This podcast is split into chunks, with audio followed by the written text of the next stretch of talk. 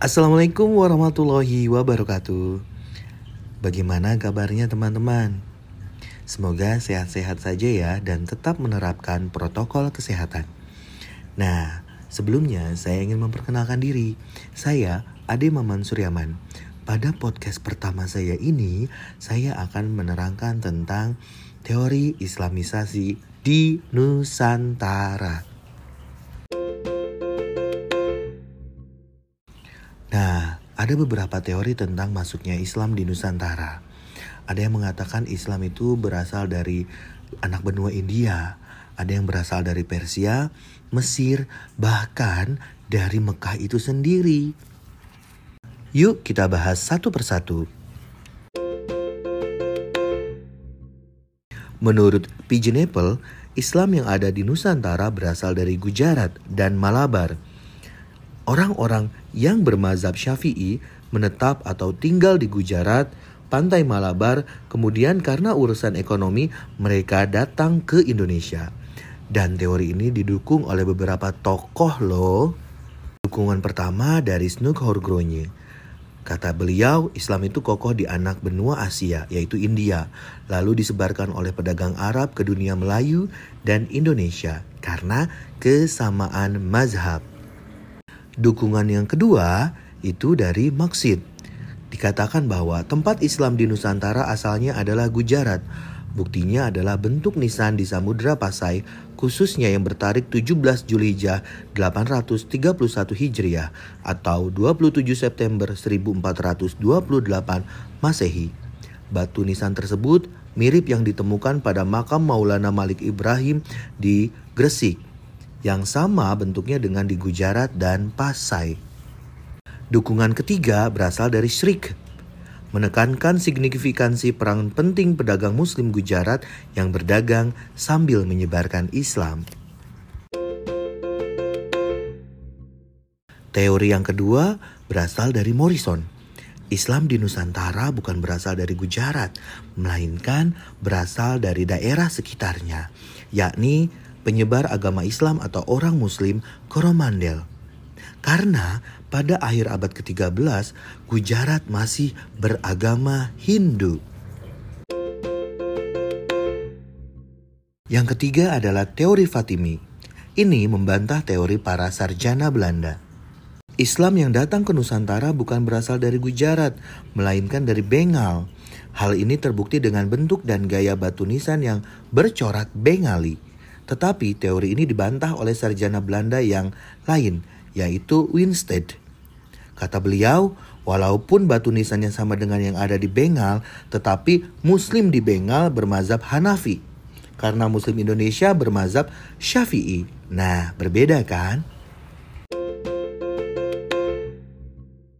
Teori yang keempat adalah teori dari Arnold. Teorinya hampir sama dengan teori Marisan, Islam yang datang ke Nusantara berasal dari Koromandel dan Malabar. Buktinya kesamaan mazhab fikih yang dianut Muslim Nusantara dengan mazhab yang dianut Muslim Koromandel dan Malabar, yakni Syafi'i. Bukti yang lain adalah disaksikan oleh seorang pelaut Muslim, yakni Ibnu Batuta, yaitu ketika beliau mengunjungi Nusantara. Sudah banyak orang-orang Nusantara yang memeluk agama Islam. Contohnya penduduk di pesisir pantai utara Sumatera, Jawa, dan pada awal tahun Hijriah abad 7 hingga 8 Masehi. Akan tetapi menurut Arnold, Para pedagang muslim Nusantara ada juga yang datang langsung dari Arab. Karena para pedagang Arab pada awal Hijriah memegang peranan dominan perdagangan barat dan timur. Teori yang kelima berasal dari Crawford. Islam yang datang ke Nusantara dibawa langsung dari Jazirah Arab melalui Mesir karena kesamaan mazhab yakni Syafi'i. Hal ini dikuatkan oleh beberapa tokoh Niman dan The Hollander berasal dari Arab, terutama dari Hadramaut. Buktinya corak keislamannya bersifat tarekat atau tasawuf atau sufisme atau mistisisme. Kemudian diperkuat lagi oleh Naguib al-Atos. Islam yang datang ke Nusantara berasal dari Arab, termasuk dari Persia, bukan dari India maupun Cina. Buktinya dengan adanya hikayat-hikayat. Contoh, Hikayat Raja-Raja Pasai. Isi hikayat tersebut antara lain telah datang seorang syekh yang bernama Syekh Ismail datang dengan kapal dari Mekah melewati Malabar datang ke Pasai dan membuat penguasa lokal yang bernama Merah Silu atau Marah Silu memeluk agama Islam dan berganti nama menjadi Malik Al-Saleh. Kemudian di Malaka menurut hikayat Melayu Sudah datang pedagang dari Arab, namanya Abdul Aziz. Kemudian penguasa, namanya para meswara diislamkan dengan diberi gelar dan diberi nama Sultan Muhammad Shah. Kemudian menurut hikayat, sudah datang juga ke Malaysia yaitu Kedah, Syekh Abdullah Al-Yamani datang dari Mekah ke Nusantara dan mengislamkan penguasa setempat. Namanya Praong Mahawangsa dan para menterinya diminta untuk masuk Islam kemudian bergelar Sultan Muzaffar Shah. Yang keenam, teori yang keenam adalah historiografi of Aceh. Dikatakan dalam historiografi of Aceh bahwa nenek moyang Sultan Aceh adalah seorang Arab bernama Jamal al-Alam dikirim oleh Sultan Utsmani untuk mengislamkan penduduk Aceh. Kemudian ada pendapat sejarawan Indonesia. Sebagian ahli sejarah Indonesia setuju dengan teori Arab pada seminar tentang masuknya Islam di Indonesia tahun 1978.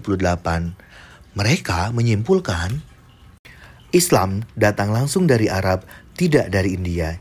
Kalaupun dari India hanya sebatas lewat saja, waktunya tidak abad 12 atau 13 Masehi, melainkan tahun 1 Hijriah atau abad 7 hingga 8 Masehi. Dari keenam teori tersebut, kita dapat menyimpulkan. Yang pertama, Islam dibawa langsung dari Arab. Yang kedua, Islam diperkenalkan oleh para guru dan penyiar Islam. Yang ketiga, Mula-mula yang masuk Islam adalah para penguasa, lalu diikuti oleh rakyatnya. Yang keempat, kebanyakan para dai datang ke Nusantara melalui pelayaran sejak abad ke-7, tetapi kebanyakan dari abad ke-12 dan 13 Masehi. Nah, teman-teman, itulah paparan tentang teori-teori masuknya Islam di Nusantara. Semoga ada informasi-informasi berguna serta bermanfaat bagi teman-teman pendengar. Terima kasih, sehat selalu dan assalamualaikum warahmatullahi wabarakatuh.